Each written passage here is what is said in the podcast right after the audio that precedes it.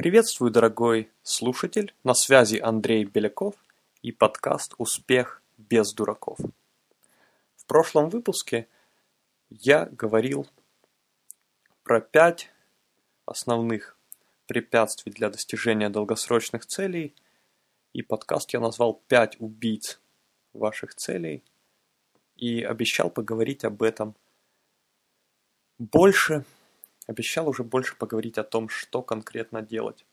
Кстати, надеюсь, что вы в прошлый раз придумали какие-то свои идеи, потому что, в принципе, очень важно эту привычку иметь, очень важно не ждать, когда все ответы даст кто-то другой.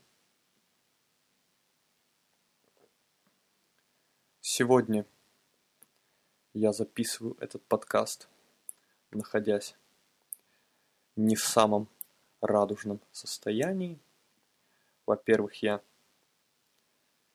вчера поругался с девушкой достаточно сильно.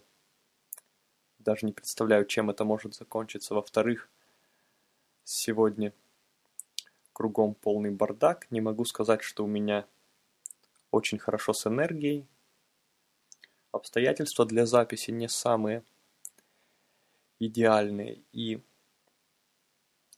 все время крутится в голове мысль прилечь подремать пару часов, но я подумал, что психологически для укрепления самооценки, для хороших привычек, да и с прагматической точки зрения, лучше я запишу подкаст сначала, а потом уже качестве награды могу дремать сколько мне захочется.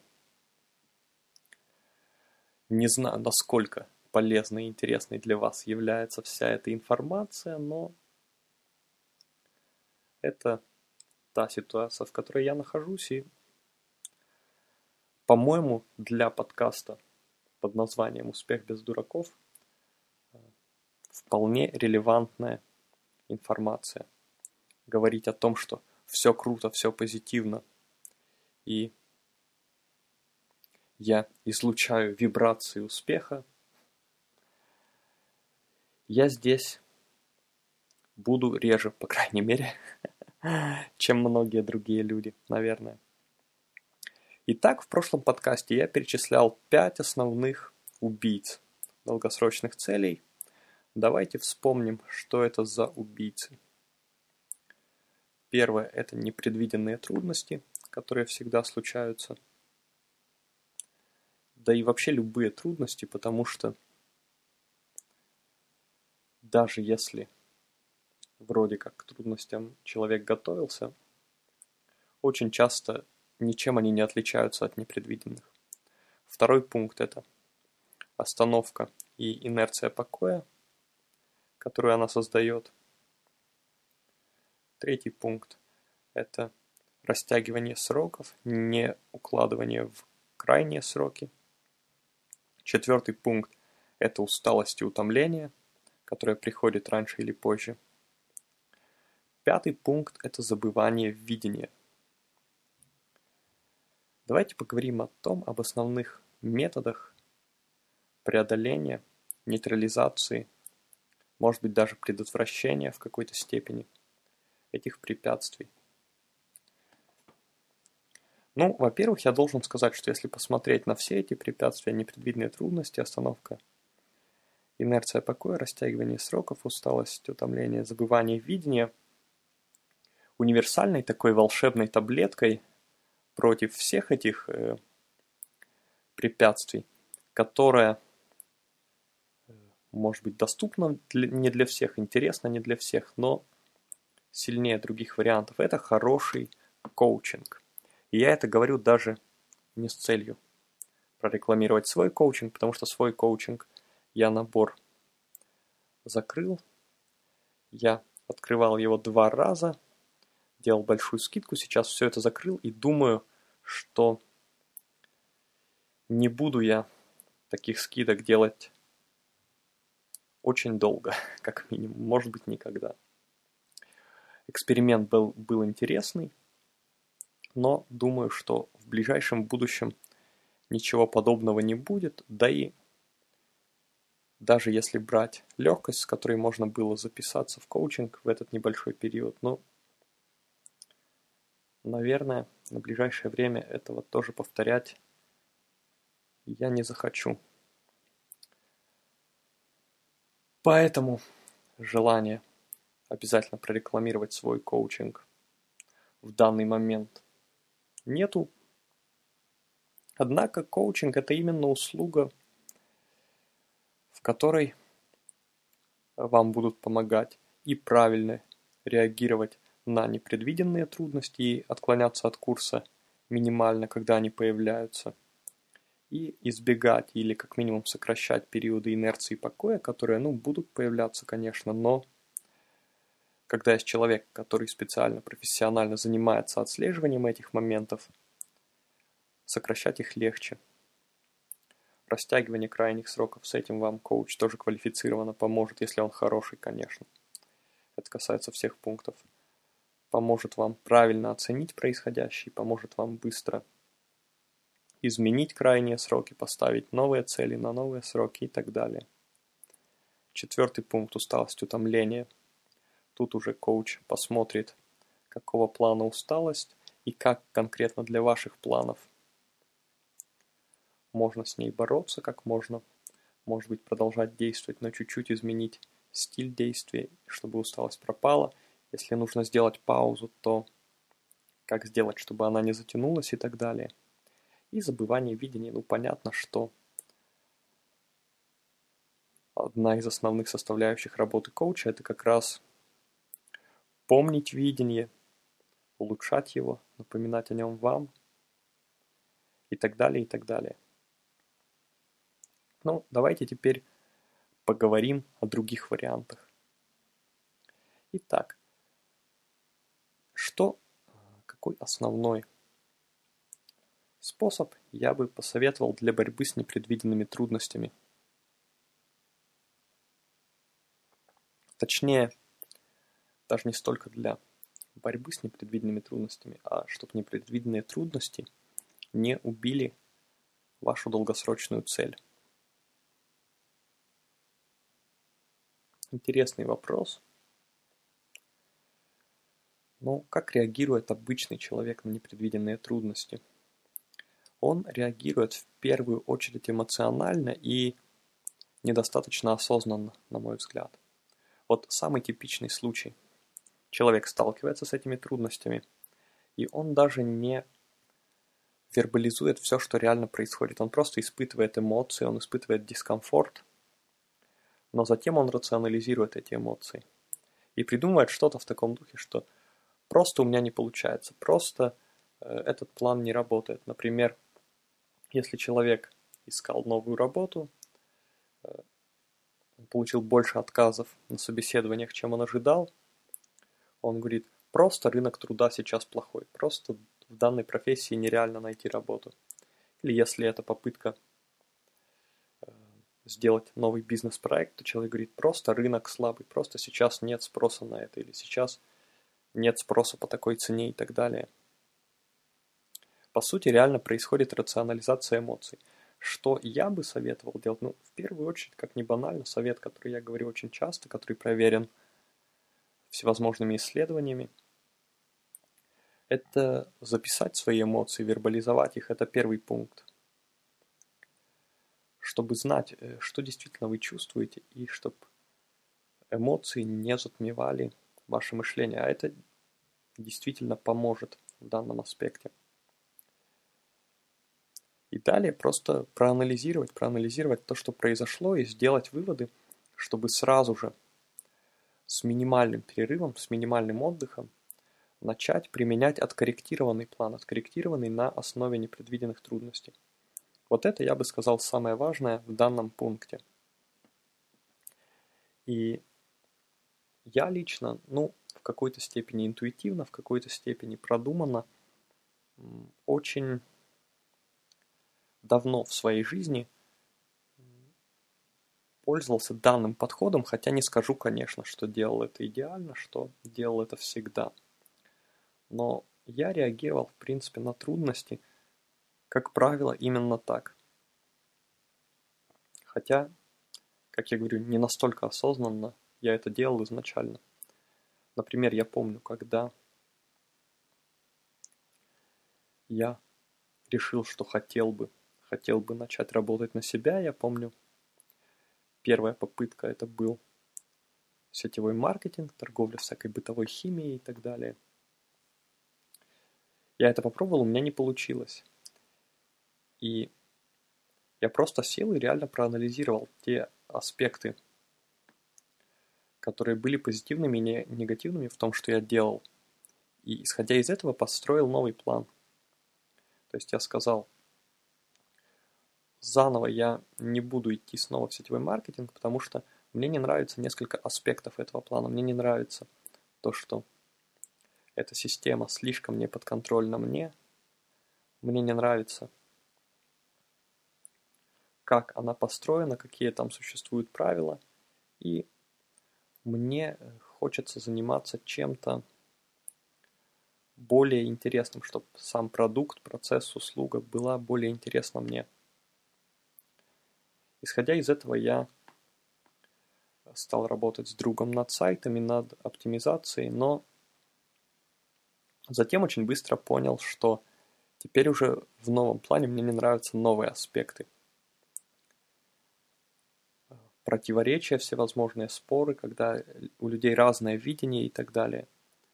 Опять же, из этого был сделан вывод, что следующий бизнес, ну и также мне недостаточно сильно нравилось, недостаточно сильно меня увлекала сама тема раскрутки и оптимизации. Из этого я опять же сделал вывод, что значит в следующем плане должны отсутствовать ошибки, которые были в этом. То есть не должно быть э, такого равноправного партнерства, при котором может быть конфликт видения между людьми.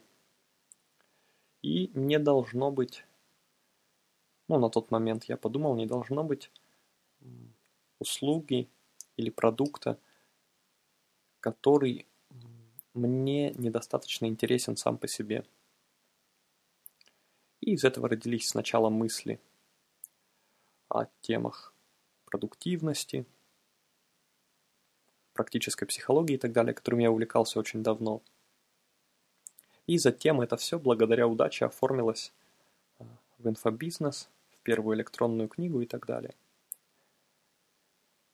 Давайте посмотрим на следующий пункт, потому что по первому я сказал достаточно и даже ушел немного э, в тему, которая э, ну, такая большая иллюстрация, большое отступление может быть.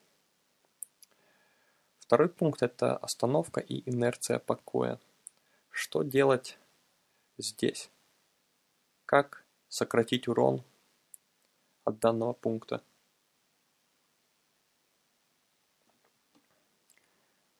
Ну, наверное, самое сильное средство в данном пункте – это опять же вещь, которую я рекламирую и пропагандирую постоянно. Это программа минимум. Когда человек находится в инерции покоя, когда он бездействует и ему настолько легко и комфортно продолжать бездействие, то самое лучшее, что можно сделать, это обмануть ну, можно сказать, обмануть или смотивировать свой мозг, сказав себе, что нужно потратить снова на шаги вперед очень мало, очень мало времени. Если речь идет о деньгах, то потратить очень мало денег. Но сделать этот микрошажок настолько маленький, насколько вообще можно представить. Потратить там одну минуту, например, потратить 30 секунд, потратить 10 долларов. Но сделать это. В данном случае инерцию покоя, таким образом, очень легко, очень просто вы заменяете инерцией движения. Думаю, что лучше решения для данного пункта нет, но люди способны забыть про него, способны забыть про этот пункт. И здесь я должен посоветовать, наверное, наверное, ведение дневника или что-то подобное, чтобы вы всегда знали, сколько длятся ваши простой, сколько длятся ваши остановки. Это очень сильно поможет. Не нужно никогда полагаться на свою память. Нужно записывать как можно больше. Меня лично многие мои знакомые, ну как многие, несколько моих знакомых, когда они видят, сколько всего я записываю, сколько всего я отслеживаю в своей жизни, они там иногда говорили, вот ты странный, зачем это делаешь? Это же ерунда, зачем это странно? А на самом деле проблема в том, что я знаю, что сами же эти знакомые, они делают очень много крупных ошибок, и они делают их больше из-за того, что они не записывают, они не ведут отслеживание своих действий по разным сферам жизни. Если они делают вредные паузы, которые ударяют по результатам, которые могут в итоге вылиться просто в полный провал, то они не видят этого, они этого не осознают, и я лично, наверное, не могу себе позволить этого. Я понимаю, что и так в жизни будет много сложностей, много отклонений от курса и так далее. Но позволять себе дополнительный риск я не могу просто. Третий пункт – это растягивание сроков. Ну, что сказать по данному пункту? Какое-то конкретное э, решение, рецепт, тактику здесь посоветовать довольно сложно. Основная суть просто в том, что нужно понимать крайний срок – это в первую очередь то, что нужно, чтобы смотивировать себя. То, что нужно, чтобы повысить свою продуктивность, а не самоцель. Вот и все, в общем-то. Это понимание, оно важно. Ну, наверное, наверное, полезно иметь не один крайний срок, а несколько разных, чтобы когда вы не успеваете выполнить одну из задач, один из проектов в крайний срок, это не так сильно ударяло эмоционально и демотивировало, потому что остались другие крайние сроки. Это, пожалуй, Э, единственная полезная тактика, которую я могу так сходу сказать. Ну а так осознанность, постоянная осознанность, постоянная вербализация, постоянное отслеживание того, что происходит, как вы реагируете на такие ситуации, когда вы не уложились в крайний срок. Четвертый пункт – усталость, утомление. Здесь совет я бы дал такой. Во-первых, брать э, мини-отдых, мини-отпуск. И совсем не обязательно ждать выходных. Ну, понятно, что не каждому человеку такой совет подойдет, потому что многие ходят э, на работу в конкретное время. Тут я имею в виду в первую очередь стратегическую работу. То есть понятно, да, что какую-то рутинную работу все мы там выполняем, когда это требуется. Но когда дело касается стратегической работы, когда чувствуете утомление, во-первых, берите маленький отдых. Один-два дня и помните, сколько вы взяли. Просто держите это под контролем. Во-вторых, можно придумать способы, э, способы, как подойти э, к той же самой работе по-новому, какие-то ее аспекты перепоручить другим людям. Может быть, просто придумать э, для себя новую мотивацию. Отслеживать какие-то переменные, найти аспекты игры в этом процессе и так далее. Тут на самом деле много зависит от ситуации. Пятый пункт – это забывание видения. Что нужно делать здесь? А забывание видения – это вещь, которая принципе неизбежно будет происходить. И нужно просто иметь средства противостояния ей. Но здесь нужны конкретные инструменты, которые, э, главное, не потеряются. Вот, например, приведу пример. Просто пользоваться одним блокнотом, где записывается все, это идея плохая. Объясню почему. Что происходит, когда все идеи, все планы, все не знаю, схемы своих проектов вы записываете в один блокнот. Что происходит при этом? Очень просто. Во-первых, страницы исписываются постепенно, и то, что вам важно помнить всегда, оно остается позади, оно остается на предыдущих страницах, потом это нужно искать. Во-вторых, Если много пишете, как я, например, я помню, одно время исписывал по тетради Moleskine в месяц,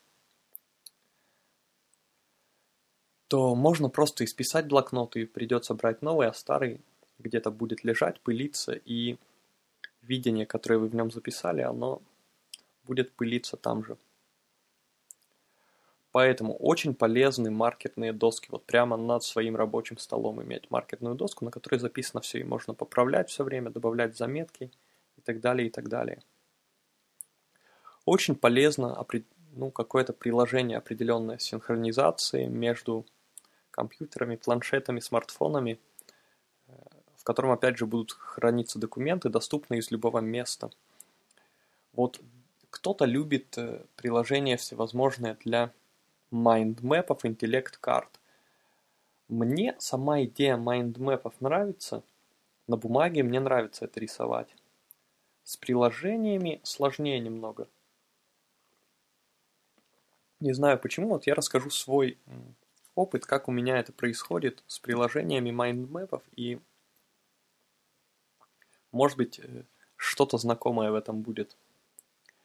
Вот я беру приложение майндмэпов, завожу там несколько файлов, начинаю рисовать.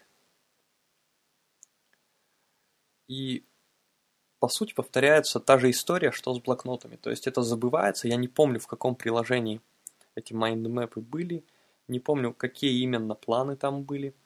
Э, самого функционала, может быть, мне не хватает немного, чтобы туда там изобразить все, что мне нужно, потому что где-то я могу нарисовать блок-схему, где-то я могу использовать пиктограммы и так далее, а майндмэпы, они позволяют просто наполнять дерево текстом, по сути.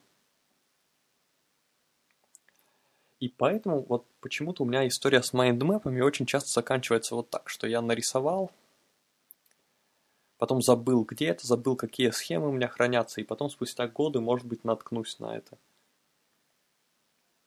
И это реальная проблема, вот самое смешное, что об этом не так много говорят, Считается, что все люди, конечно же, супер дисциплинированы, и таких проблем у людей нет. Но реально люди на самых разных уровнях вот из-за этого теряют огромные проекты или их части, теряют огромное количество набранной информации, в конечном итоге теряют много денег, сотни тысяч рублей, может быть больше.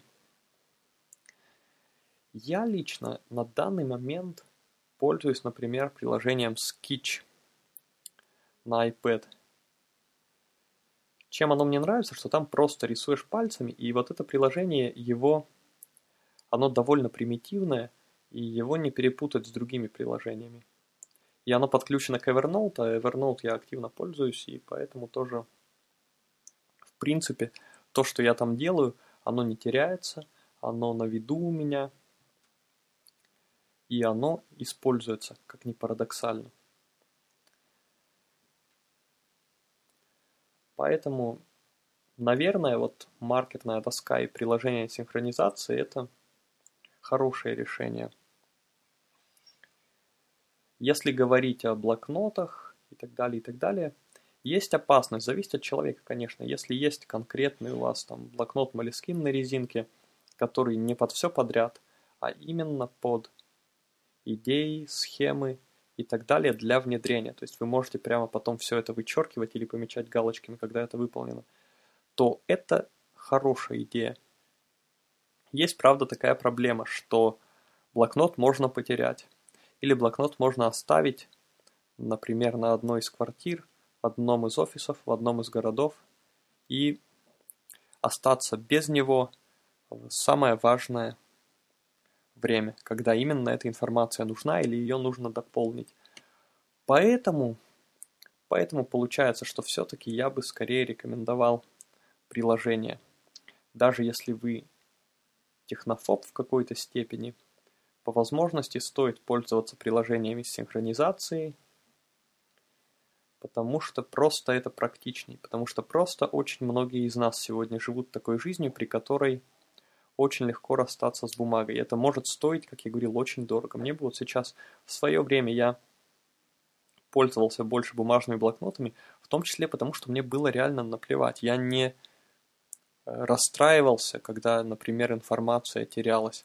Сейчас я уже постарше, я сильно расстраиваюсь, когда плоды работы теряются, когда теряется важная информация, которая могла заработать мне много дополнительных денег, я это по-настоящему ненавижу и всячески стараюсь избежать. В принципе, ну, реально по закону подлости любая техника может сломаться или начать работать не совсем так, как нужно, именно в тот момент, когда это недопустимо и не нужно.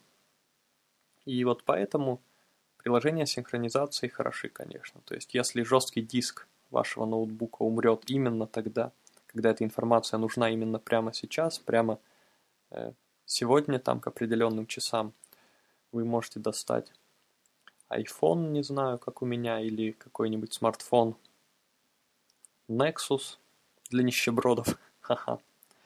Шучу, конечно. Или достать планшет. И вся эта информация с вами. В крайнем случае можно зайти там компьютерный клуб, в кавычках, как сейчас называются, игровые клубы для любителей азартных игр, и там онлайн посмотреть вашу информацию, зайти в тот же ваш Evernote, зайти в iCloud или еще куда-то.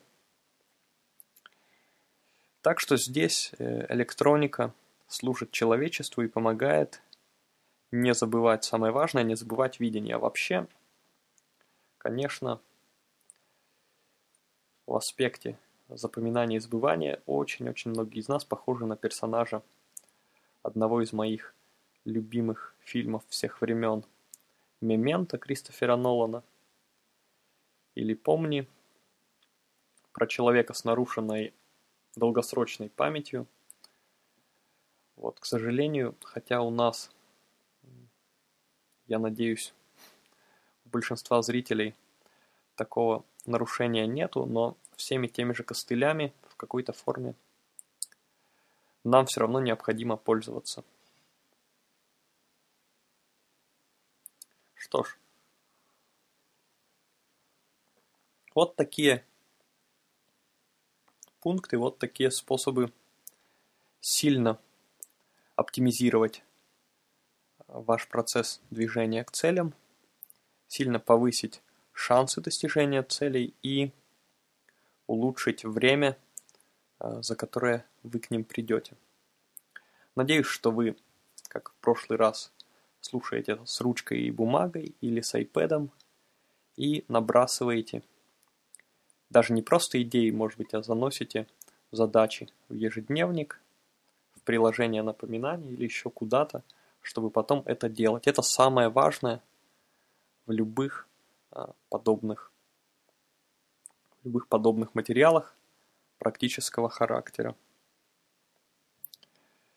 Сейчас, когда подкаст закончится, рекомендую потратить немного времени на составление своих списков задач – и того, как вы будете применять этот материал по традиции, по крайней мере. Я думаю, если это еще не традиция у вас, то пора ее создавать. А я буду прощаться с вами до следующего раза. Желаю реальных успехов и настоящего понимания. С вами был Андрей Беляков и подкаст «Успех без дураков». До связи.